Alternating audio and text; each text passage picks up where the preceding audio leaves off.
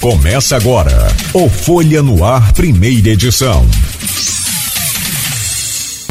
Sexta-feira, 9 de setembro de 2022. Começa agora pela Folha FM 98,3. Mais um Folha no Ar. Ao vivo também pelo Face, pelo YouTube, pelo Instagram. Hoje, com a Luiz Abreu Barbosa, na bancada deste programa, nós estamos recebendo por videoconferência o general Francisco de Brito Filho, general Brito. Ele comandou aí, entre outras coisas, o, foi comandante do contingente brasileiro no Haiti, da Força de Pacificação no Complexo da Maré no Rio de Janeiro, foi instrutor da Escola de Comando e também Estado-Maior do Exército Brasileiro e ex-chefe do Estado-Maior do Comando Militar do Nordeste. General Francisco de Brito Filho, é um prazer imenso recebê-lo aqui no programa mais uma vez. Seja sempre bem-vindo a esta casa. Bom dia. Bom dia, Cláudio. Gostaria de que minhas primeiras palavras sejam de agradecimento ao convite né, de estar participando aqui, de poder compartilhar com as minhas ideias e também saudar todos os ouvintes aí, desejando um, um bom dia a todos. Muito obrigado mais uma vez e vamos aqui ver se será possível conversarmos sobre temas importantes aí para a vida do nosso país. Sim, perfeito. Agradecemos o senhor. E o tema importante, entre eles as Forças Armadas do governo Bolsonaro e no 7 de setembro. Aloysio Abreu Barbosa, bom dia. Seja bem-vindo, importantíssima presença nesta bancada sempre. Bom dia, Cláudio Mangueira. Bom dia, general. Obrigado pela presença. Bom dia, sobretudo, você, ouvinte, pelo streaming telespectador do Folha no Ar. Nosso bom dia sempre especial duas categorias que nos acompanham de segunda a sexta nesse início de jornada pela manhã, e são os taxistas e motoristas aplicativo.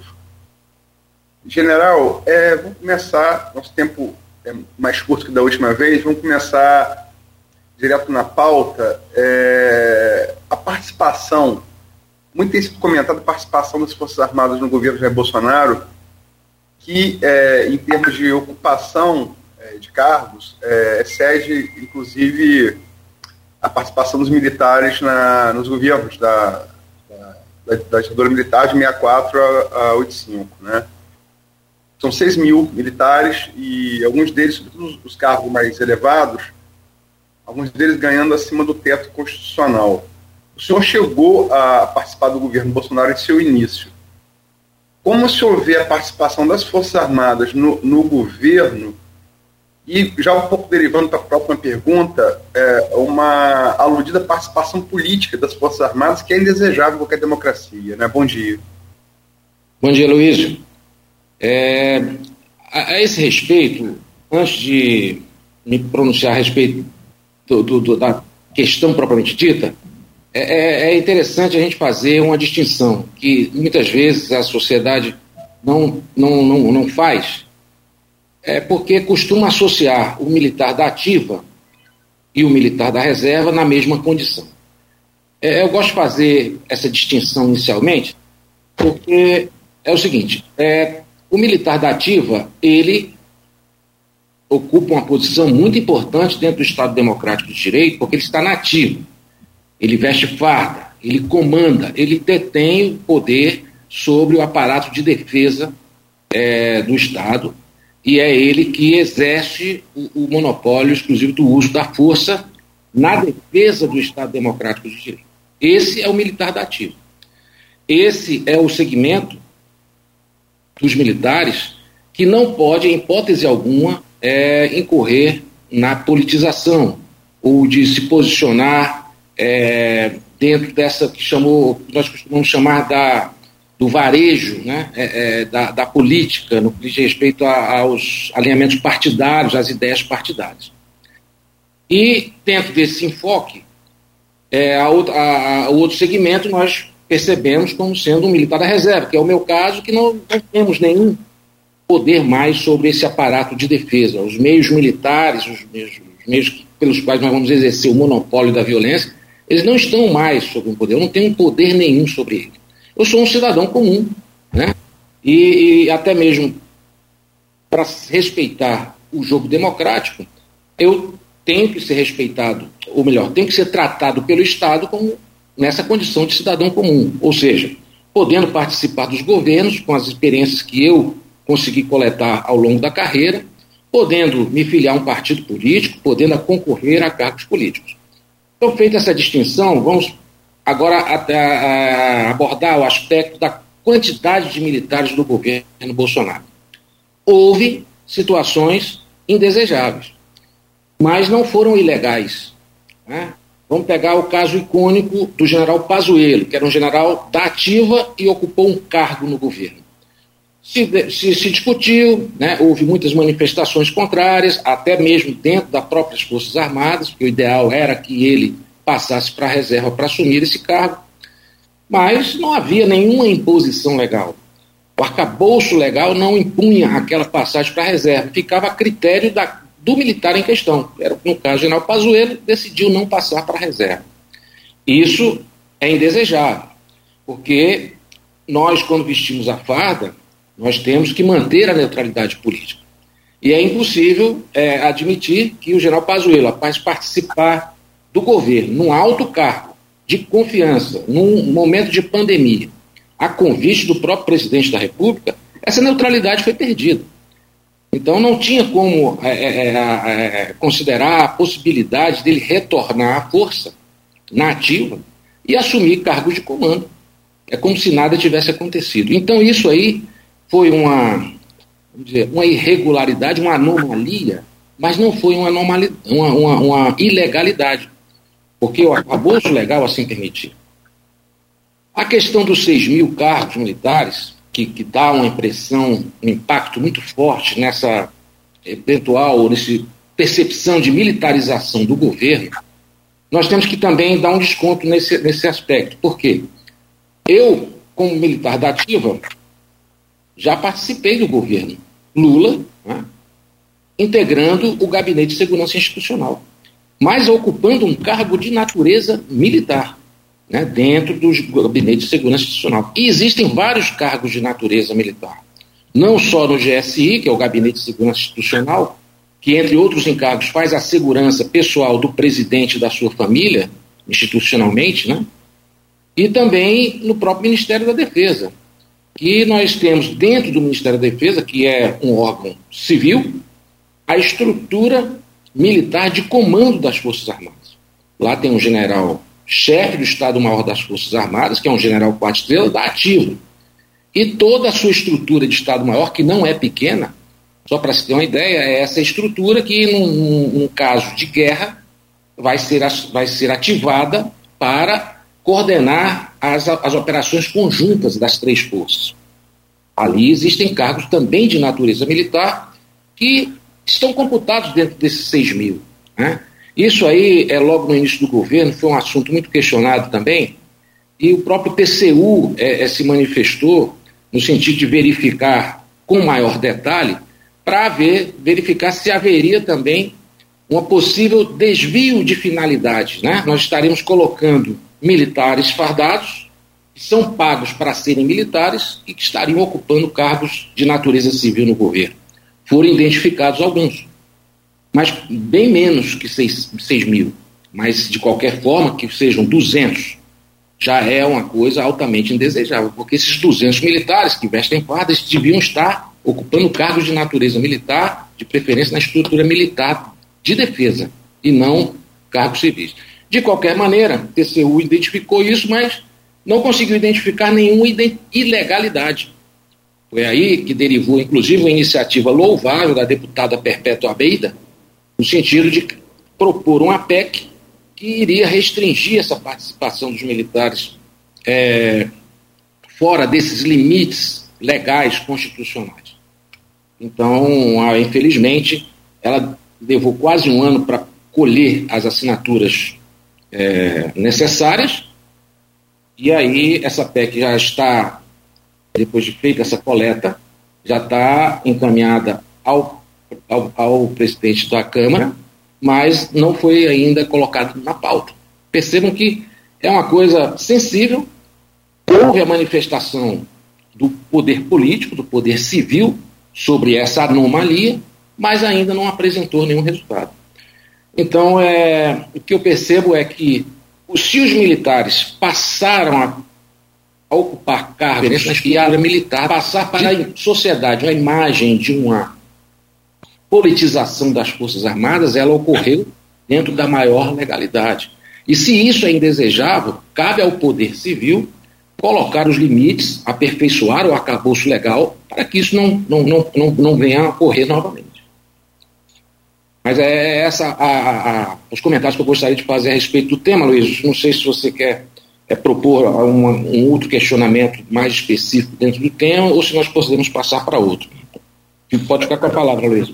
Eu só queria é, falar da questão do teto. Né? É, tem alguns, é, sobretudo os, os generais é, da reserva ministros, o caso do Pazuello da Ativa, é, alguns deles recebem acima do teto constitucional. E isso é uma questão também muito, muito question... é, uma questão questionada, é um pleonasmo, né? É um ponto muito questionado. Uma questão sensível, né?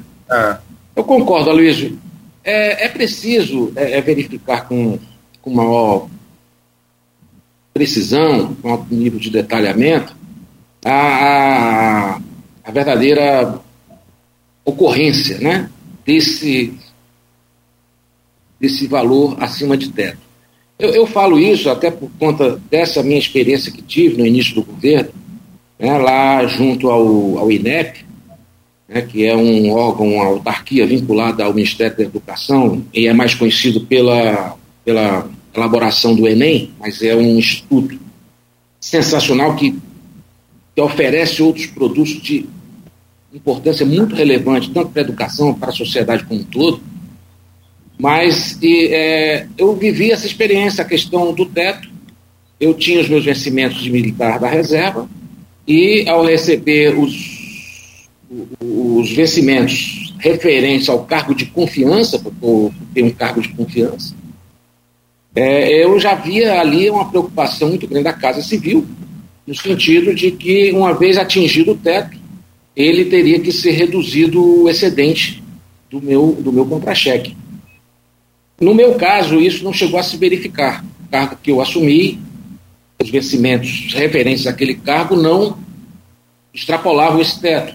Mas eu vi colegas que viam as suas, é, as suas vencimentos referentes ao cargo de confiança serem reduzidos justamente para não furar o teto.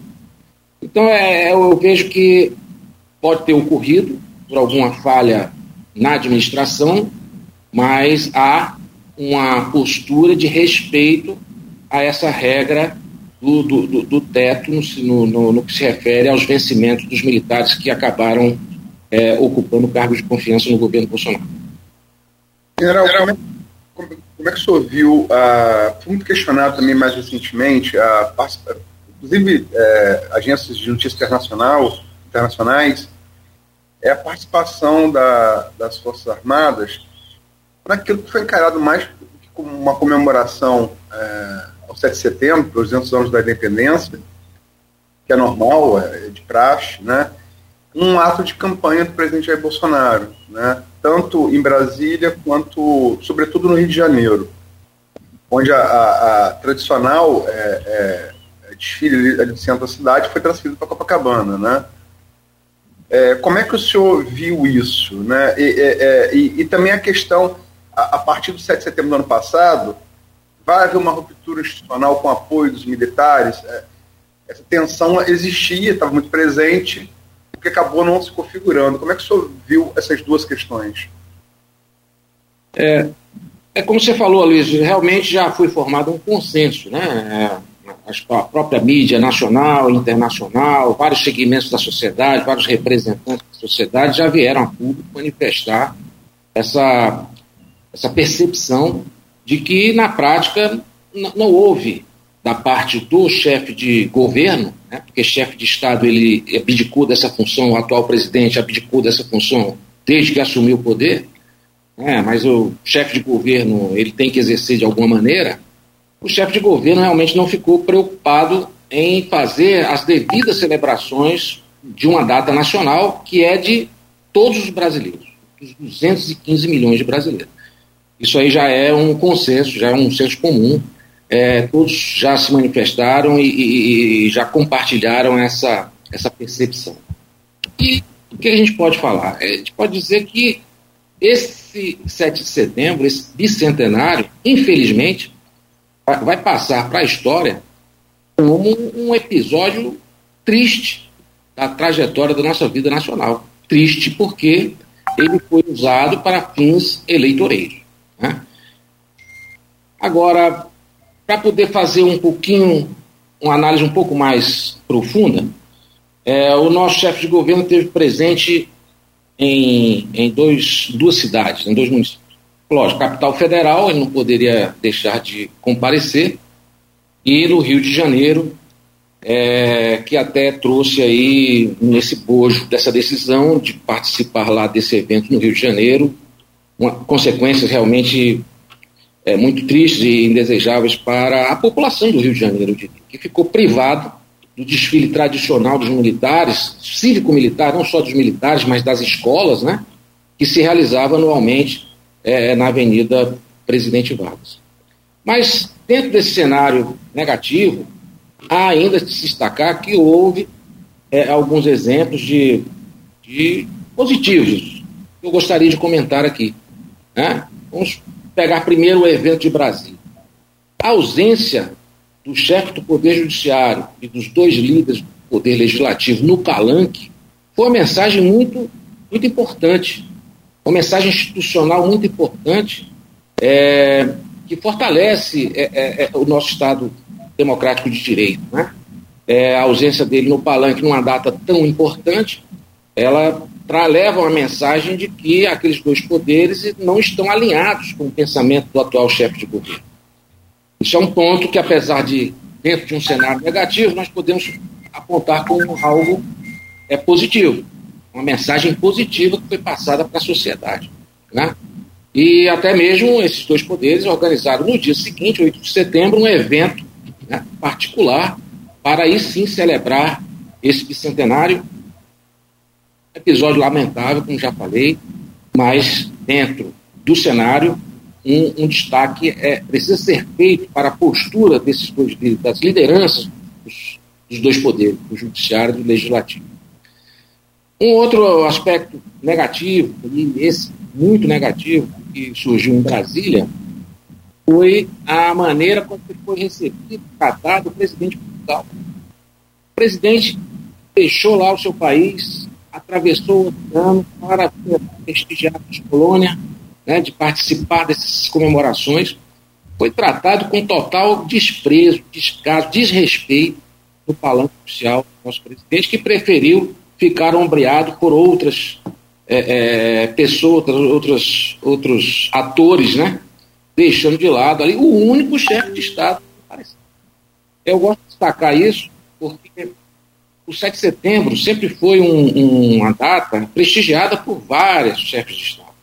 Eu mesmo, quando estive no GSI, é, é, nós é, ficávamos envolvidos na, na organização e no preparo desse evento. O presidente, naquela ocasião, recebeu vários chefes de Estado da América do Sul, Europa, né, e, e de outros continentes. E com isso, é, passando uma imagem, uma mensagem à sociedade brasileira da importância, da relevância do Estado brasileiro no contexto internacional. Então, nós tivemos aqui agora demonstração justamente do contrário. Além da ausência, o único que comparece, ele é tratado com desrespeito pelo nosso chefe de governo. Vamos passar aqui para o Rio de Janeiro. Né? Rio de Janeiro, como já falei, a sociedade carioca ficou privada né, daquele desfile tradicional, de, de fazer um, um, um, um evento, de participar de um evento que levasse uma mensagem positiva, que trouxesse uma mensagem positiva para a consciência coletiva de todos os brasileiros, né? no sentido de união, né? de um desfile cívico-militar para celebrar esses 200 anos, essa data nacional tão importante, primeiro foi cancelado. E foi colocada num, num local onde na sequência, né, o, o, o chefe de governo realizou um, um comício eleitoral. Vamos avaliar a, a, participação das Forças Armadas nesses dois eventos. Em, em Brasília, uma, uma participação protocolar. Né? Houve desfiles militares, o desfile das escolas.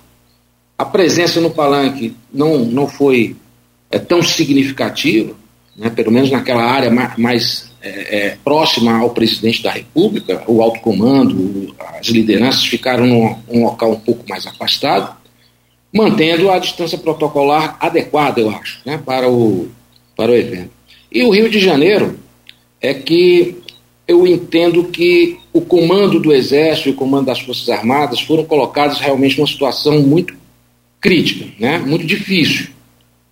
Porque, de qualquer maneira, eles se subordinam ao, ao chefe do Executivo, que é o comandante supremo das Forças Armadas, e não poderia deixar de participar de alguma maneira do evento, mesmo sabendo que o local escolhido, que a, as condições que foram colocadas tinham um viés eleitoreiro explícito. Só teria duas posturas a adotar: ou se recusar é, a participar de uma maneira taxativa, ou de é, participar com a maior discrição possível. É, é lógico que uma recusa taxativa de participar iria se instalar uma crise no momento em que nós estamos é, precisando de estabilidade, às vésperas de uma eleição que promete ser bastante é, é, acalorada. Né? E acredito que a decisão tomada foi a melhor possível, porque a participação não não foi uma participação maciça, não foi uma participação é, que, que, que, oferecesse, que, que, passasse uma mensagem de maior impacto né, de, de, dessa a, a aceitação da, por parte das Forças Armadas. Foi uma participação é, é bem, bem simbólica, alguma, algumas embarcações, alguns estrangeiros, inclusive, no mar de Copacabana, o, o, a, a, Força Terrestre e a Força Aérea com, o, com salto de alguns paraquedistas e uma representação bem discreta né, naquele. De qualquer maneira, passam a mensagem, e isso foi utilizado pelo nosso presidente atual durante todo o seu mandato, passam a mensagem velada para a sociedade de que os militares estão né, as Forças Armadas, não diria os militares, porque a gente precisa fazer aquela distinção. É lógico que existem militares da reserva que é, aderiram ao governo e se identificam como tal.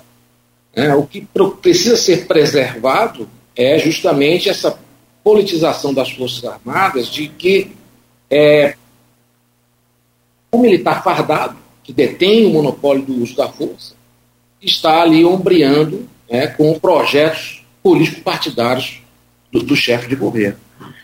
E por mais discreta que tenha sido essa participação, essa mensagem, de alguma forma, chegou à sociedade. E aqui eu não vou fazer uma crítica, mas vou fazer um comentário. É, nenhuma força armada, qualquer país, tem o direito de deixar a sua sociedade apreensiva. Né? De deixar que o governante utilize de mensagens veladas usando a imagem da força para fins eleitoreiros.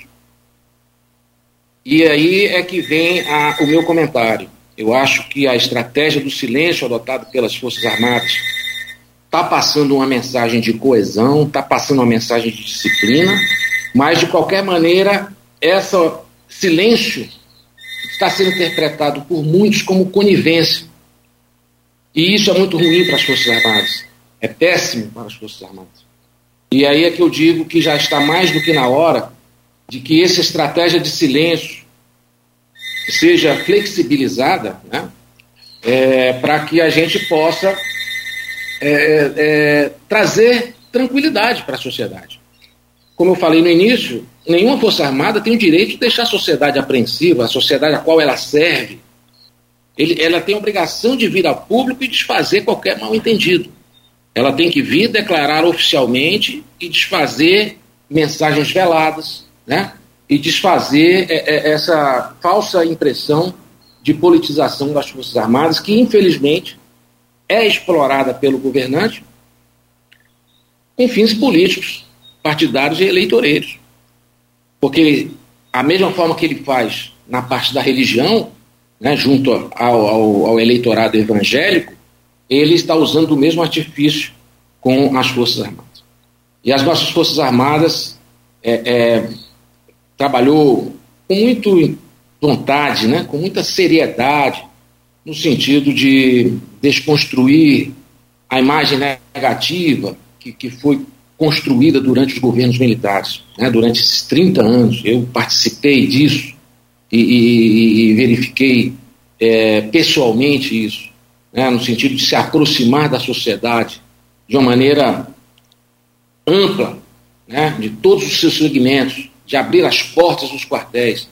E, e muito foi conseguido, mas ainda tinha muito a ser obtido quando a gente tem que enfrentar esse período que eu posso rotular como um retrocesso significativo dentro dessa construção dessa imagem e que as futuras gerações terão muito trabalho de recuperar o que foi perdido durante esse governo. Aloysio, espero ter sido claro. Não sei se as duas perguntas eu consegui abordar nesse meu comentário. Fica à vontade aí para reperguntar se for o caso. Eu comento como. É, vou abrir aqui. Sim, desculpa. É, foi bem claro e deu, deu para entender muito, é, de forma muito clara o seu recado. É, general, hoje a gente está conversando aqui com o general Francisco de Brito Filho. General Brito, lá no, no, no, grupo de WhatsApp deste programa e do blog Opiniões, que é do, do Aloysio Abril, hospedado lá no portal Folha 1 e também no jornal Folha da Manhã, tem uma pergunta do nosso querido professor Hamilton Garcia. Am, Hamilton, professor Hamilton, cientista político, professor da UENF. Aliás, um mix de perguntas aqui, vamos lá. É, General Brito, o senhor tem larga experiência no setor educacional do Exército. O que lhe parece necessário para fazer ampliar e melhorar a formação militar brasileira e torná-lo menos refém das ideologias. O filtro ideológico imposto à ascensão na carreira militar depois de 64 ainda está vigente? Do seu ponto de vista, que lições os militares devem extrair da sua experiência no poder ontem, que foi de 64, de 1964 a 1984, e o de hoje, de 2019 a 2022? Somente meus cumprimentos lá ao professor Hamilton, grande amigo, é, e dizer que as perguntas dele são perguntas difíceis, né? Começo dizendo que a larga, a larga experiência que ele se refere vale é muito, eu debito muito na, na amizade que, que nós temos. Não tenho tanta experiência assim. Mas vamos tentar responder as perguntas, né? A primeira delas fala especificamente da melhoria da formação militar brasileira e torná-la menos refém das ideologias, né? É, eu acho que a, a, a, pergunta é muito pertinente, até porque eu minha formação foi ainda no tempo do governo, no finzinho dos governos militares, né? Mas ainda muito naquela, naquele período pós é, é, polarização ideológica, né? Estávamos aí ainda vivenciando isso aí com, com muita com, com muita intensidade. É, a, a questão é por que que houve essa ideologização da formação militar? Nós não podemos esquecer do contexto, né? Então, o, o contexto que nós vivenciamos ali no governo militar era um contexto pós-movimento de 1935. 1935 é, estava vivo na memória de todos e, com certeza, norteou várias decisões do, dos comandantes militares da época.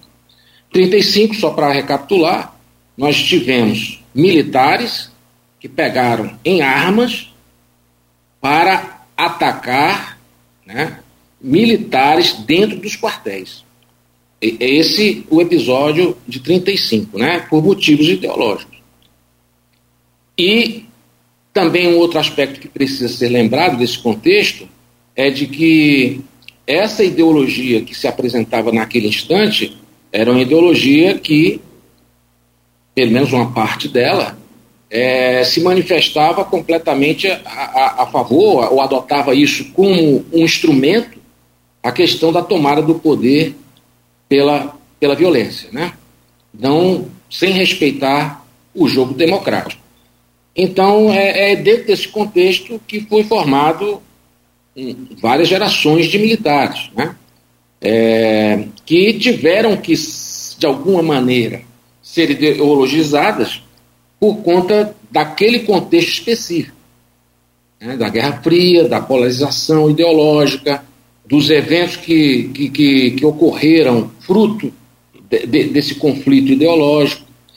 E eu não posso, e é, é impossível negar que havia sim né, um filtro, vamos dizer, que ele gosta, um filtro ideológico, né, naqueles militares que se apresentavam para as carreiras de praças, profissionais, militares é, e oficiais também.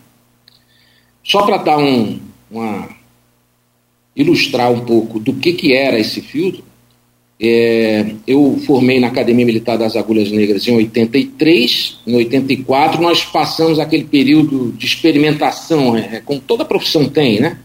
De seis meses. Ou seja, nós não somos promovidos a oficial de imediato.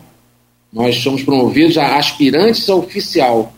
Ficamos seis meses nessa observação para então sim ser promovido ao primeiro posto seis meses após a nossa graduação na Academia Militar das Agulhas Negras. Ao fim desse período, eu fui chamado pelo meu comandante e a pergunta foi direta. Aspirante Brito, você é contra ou a favor da Revolução de 64?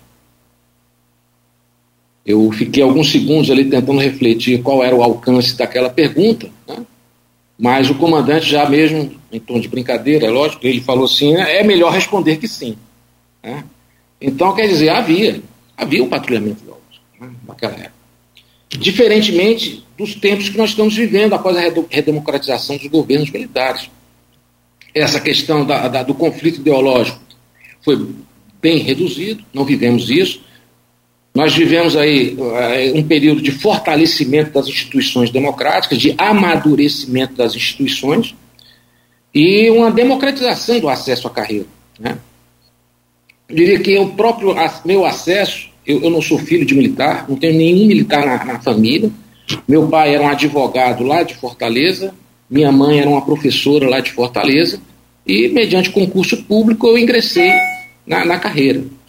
Apesar da formação ter conduzido para essa ideologização, ao longo da minha carreira, depois de formado, de aspirante, nós acompanhamos essas novas ideias de democratização, as ideias de, de liberdade de expressão, né, a, a, ideia de aceitar a alternância no poder. A maior demonstração disso, de como anda a cabeça do oficialato, dos militares, é, nós podemos encontrar no nosso passado recente. Né, nós tivemos aí a eleição do presidente Lula, que muitos ficaram é, é, duvidando se eles assumiriam o poder ou não. Né? Eu me lembro que nessa época eu estava até fazendo curso na França.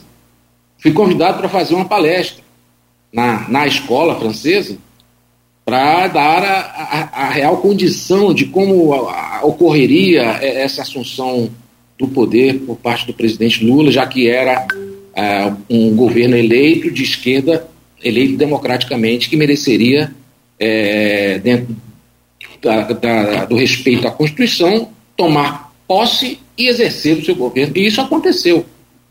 Isso aconteceu dentro de uma normalidade democrática é, admirável. Ah, não, não, tivemos manifestações é, públicas de militares, ou de contestações de militares da ativa é, nas decisões do governo do, do, do, do, PT, né, durante todo esse tempo aí, entrando aí os dois mandatos do presidente Lula e da, e da do presidente, da presidente Dilma. Então, a, a questão é, é, que nós, dentro dessa conscientização do Estado Democrático de Direito, do respeito à Constituição e de alternância do poder, as coisas estão sendo aceitas com essa naturalidade. E já, já foi dado provas disso. Né? Então, eu acho que nós já tiramos muitas lições, finalizando aí o último questionamento do, do professor Hamilton, do que ocorreu em 64 até 84. Eu diria que foi um período é, em que houve excessos, né? é, em que houve desvios de conduta que já foram é, identificados e que, ao fim desse período, é, de alguma maneira, a lei da anistia veio pacificar todas essas, é, essas irregularidades que possam ter ocorrido de ambas as partes, e é uma página virada. E eu tenho certeza que muitas lições foram tiradas desse período. Tanto é que a adoção dessa estratégia de abertura para a sociedade, de aproximação dos segmentos da sociedade, vem já dentro de uma lição aprendida. Uma Força Armada pertence à sociedade como um todo, não ao, ao a algum segmento. Ela tem que servir a todos que, que pensem como A, que pensem como B, que pensem como C. É essa estratégia de abertura, de aproximação, da qual até já falei que participei, vem no bojo dessas lições aprendidas. Nós temos que estar pacificados com todos os segmentos da sociedade. Muito foi conseguido, ainda tem algumas outras coisas para ser é, conseguido. E eu tenho certeza que, da mesma forma que como fizemos uma autocrítica do período de 64 a 84, ela vai ocorrer, já está ocorrendo, é, das anomalias que foram verificadas durante o governo Bolsonaro. É, eu acho que vamos olhar para o futuro.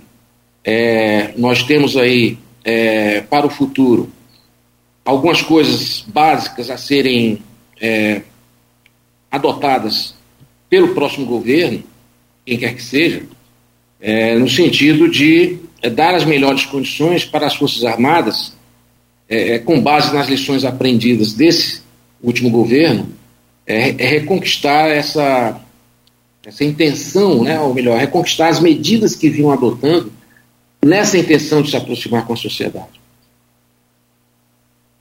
A principal delas, eu diria, que é muito importante, apesar de, de ser uma coisa simbólica, mas tem uma grande relevância, é a escolha de um ministro da Defesa civil, para que fique muito bem caracterizado a retomada do controle civil das Forças Armadas.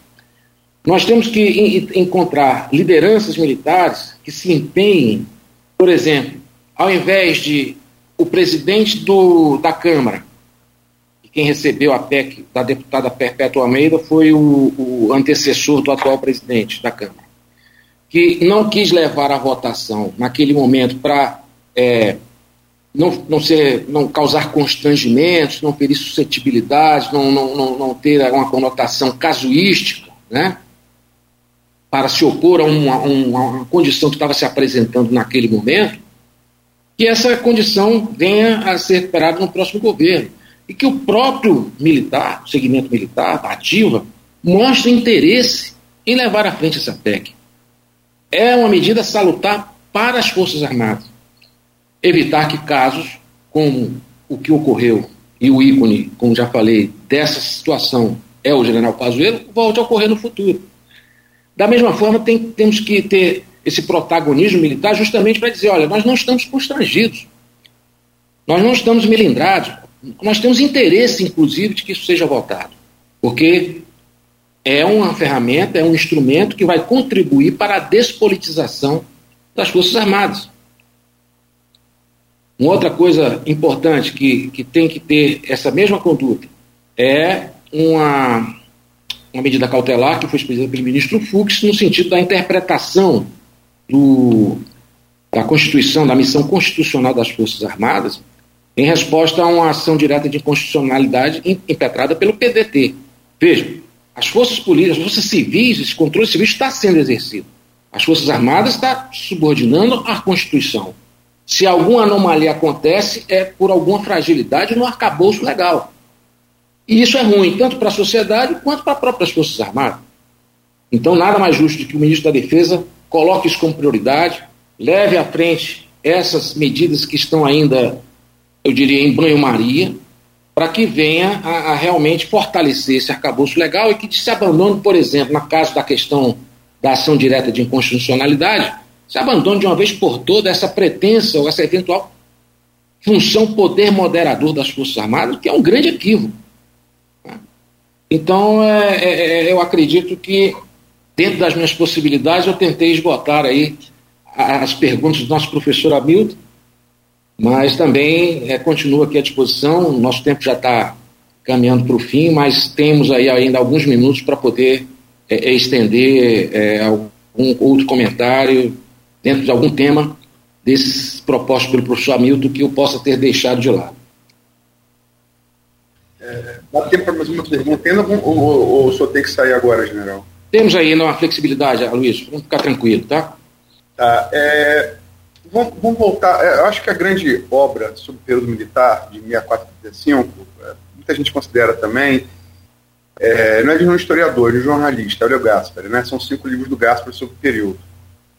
Ele narra muito claramente, com detalhes, até porque ele era repórter de, de confiança, não que fosse subordinado, mas repórter de confiança do Goberi e do, e do, do Geisel, General Goberi e General Geisel, General Geisel presidente, General Goberi do, do SMI, é, é, é, a demissão do Silvio Frota, que era a linha mais dura, né, é, do, do, do, Ministério do, Ministério do Exército para poder fazer a anistia, tinha, tinha que ser prévio. É, é, é, se temia o, o, golpe dentro do golpe, como o general Mourão se referiu num programa da Globo News, no entrevista Globo News. E foi feita a demissão do Silvio Frota e a anistia houve, as pessoas voltaram, os partidos foram é, permitidos, né?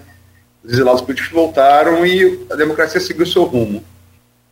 É, não é emblemático que o ajudante de ordem do general Silvio Frota, daquela época, fosse o, na época era um jovem oficial ainda, hoje general Heleno, e esse grupo da linha dura, passado vários governos civis, de certa maneira volte ao poder, isso não é um pouco emblemático? Como é que o senhor vê?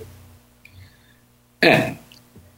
A, a questão dos militares no governo, né, independente da sua origem, independente das suas convicções políticas, né, ou ideológicas, ela, ela entra dentro daquela situação a que eu me referia há pouco, há pouco tempo. É, no que diz respeito à condição de militar da reserva. Né? Eu narrei aqui qual foi a minha origem, né? uma origem civil. Mas nós temos aí é, ainda, e teremos sempre, né? famílias de militares que que passam de geração em geração e, e, e são demilitares, né? Então, é, eles têm um compromisso ou têm um envolvimento muito maior com o, o, passado da instituição do que aquele que entra sem ter, até aquele momento do seu ingresso, nenhum é, é, é, laço com a instituição. Agora, independente disso, o, o que nós temos que verificar é que as ideias defendidas pelo atual governo, autoritárias, de extrema direita, ela, dentro do jogo democrático, conquistou muitos corações e mentes. Ou seja, nós temos um segmento da sociedade que não é desprezível, que realmente concordam com aquelas ideias é, mais autoritárias que estão sendo apresentadas aí por esse governo. E os militares da reserva também, como qualquer cidadão, eles podem é, mostrar adesão, ou simpatia, ou convicção alinhadas com esse, com essas ideias mais radicais. E a única maneira de tirar esses atores de cena é, é pelo voto. É, então, eu creio que alguma coisa que pode ser adotada ainda no sentido de aperfeiçoar essa, essa questão de uma vinculação imediata do militar que está nativa, praça para reserva e ocupa um cargo no governo. É, talvez pensar numa quarentena, né? após é, deixar o cargo, no sentido de que dê um tempo necessário é, que ele se desvincule completamente da, dos cargos que ele ocupava para concorrer a um cargo político ou para assumir algum cargo de confiança. Eu acho que isso aí seria saudável. É, e a outra medida eventual que, que, que, que possa ser é, é, adotada para controlar essa, essa, essa questão é o voto. Não tem outro instrumento que, dentro do jogo democrático, seja tenha mais poder do que isso aí. Tem um outro detalhe ainda, que é uma anomalia, Aloysio, e que a, mídia normalmente não costuma focalizar. O, o, militar da ativa, no momento, com o arcabouço legal existente agora, ele pode se candidatar estando nativo. Ele, veja que interessante, ele não pode se filiar a partido, mas ele tem o direito de concorrer às eleições e naquele momento em que ele ele é afastado das forças, no momento em que ele apresenta o seu registro para as eleições, né, seu registro eleitoral, então é uma coisa praticamente simultânea. Ele se filia a um partido e lança sua candidatura. E aí que vem, acho que a anomalia. Se ele perde essa eleição, ele retorna à força. Isso não pode acontecer, porque da mesma forma que o general Pazuello não perdeu a neutralidade dele, esse militar que concorre a um cargo político, se filia a um partido, ele não pode simplesmente retornar força como se nada tivesse acontecido. Né? Então, é, eu vejo que ainda há algum aperfeiçoamento a introduzir dentro dessa arcabouço legal no sentido de limitar ou impedir, impedir, né? impedir a politização das Forças Armadas. Agora, no governo do presidente Bolsonaro, voltando ao caso específico do general Heleno, eu não vou fazer nenhum juízo, ele foi um chefe meu, ele é um chefe muito, muito, uma liderança muito querida dentro da força, né? É até uma questão de respeito à, atitude dele no passado, não vou, não vou aqui querer avaliar se, se, se, ele realmente, desde aquela época, alimentou alguma coisa no, que, que, no sentido de ser identificado como sendo de linha dura, né? não, não vou entrar nesse aspecto, mas, independente a, aos, disso, ao, ao, se voluntariar, ou ao se apresentar, ou aceitar um convite para subir no mesmo palanque do, do governo Bolsonaro, que é um político que, durante toda a sua trajetória, defendeu né, é, o autoritarismo, defendeu até, é, é, é considerando legal algumas irregularidades que foram cometidas né, dentro do governo militar, ele ali está né, abraçando é, essas crenças e, essas mesmas convicções. Eu digo que poderia tá até ter, sido, até ter sido interpretado da mesma maneira, porque eu integrei o governo, mas foram por quatro meses, porque naquele momento, como muitos outros colegas acreditavam que o presidente iria adotar uma postura mais moderada, e adotar uma postura compatível com a cadeira que ele ia sentar, de ser um chefe de Estado, muitos acreditavam nisso. É, e à medida que foram se decepcionando com o rumo da trajetória do atual governo, do atual presidente, no exercício do seu mandato, foram abandonando o barco. Então, é, eu acredito que também as coisas estão, que estão acontecendo hoje estão acontecendo dentro da legalidade. Né? Nós, todos os segmentos, e, e aí colocadas as Forças Armadas, estão se conduzindo de acordo com a missão constitucional, de acordo com os limites constitucionais, de acordo com as leis que limitam é, é, essa, essa participação ou essa politização das Forças Armadas, que, eu diria, o maior agente desse movimento não foi nem as Forças Armadas, não foram as Forças Armadas, foi, foi o próprio presidente, que até agora, 7 de setembro, está tentando, a última tentativa foi agora, no 7 de setembro, de atrair as Forças Armadas para esse essa sua campanha eleitoral, para o que o, chamamos de, do varejo político partidário. Né?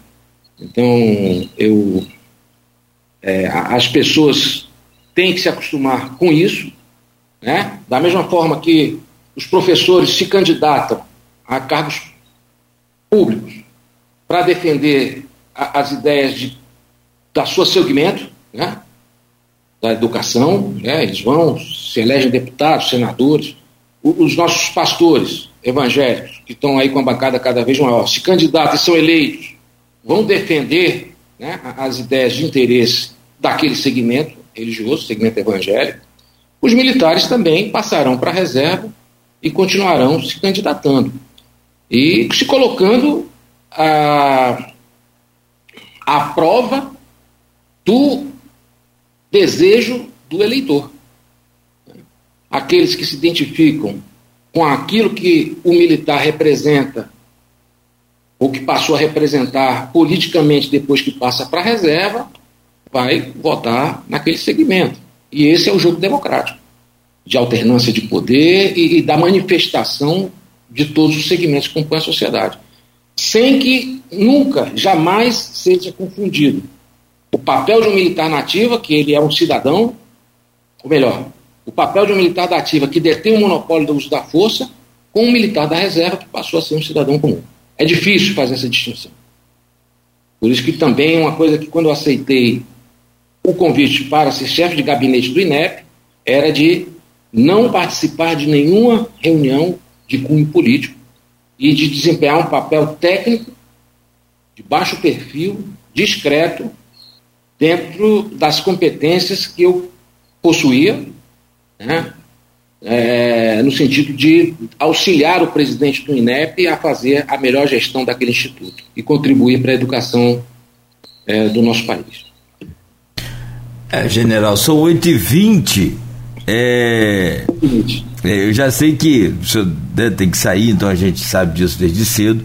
A gente vai agradecer. Tem muito assunto, tem muita coisa, né, Luiz? Pegada aqui para fazer um programa até bem mais tarde.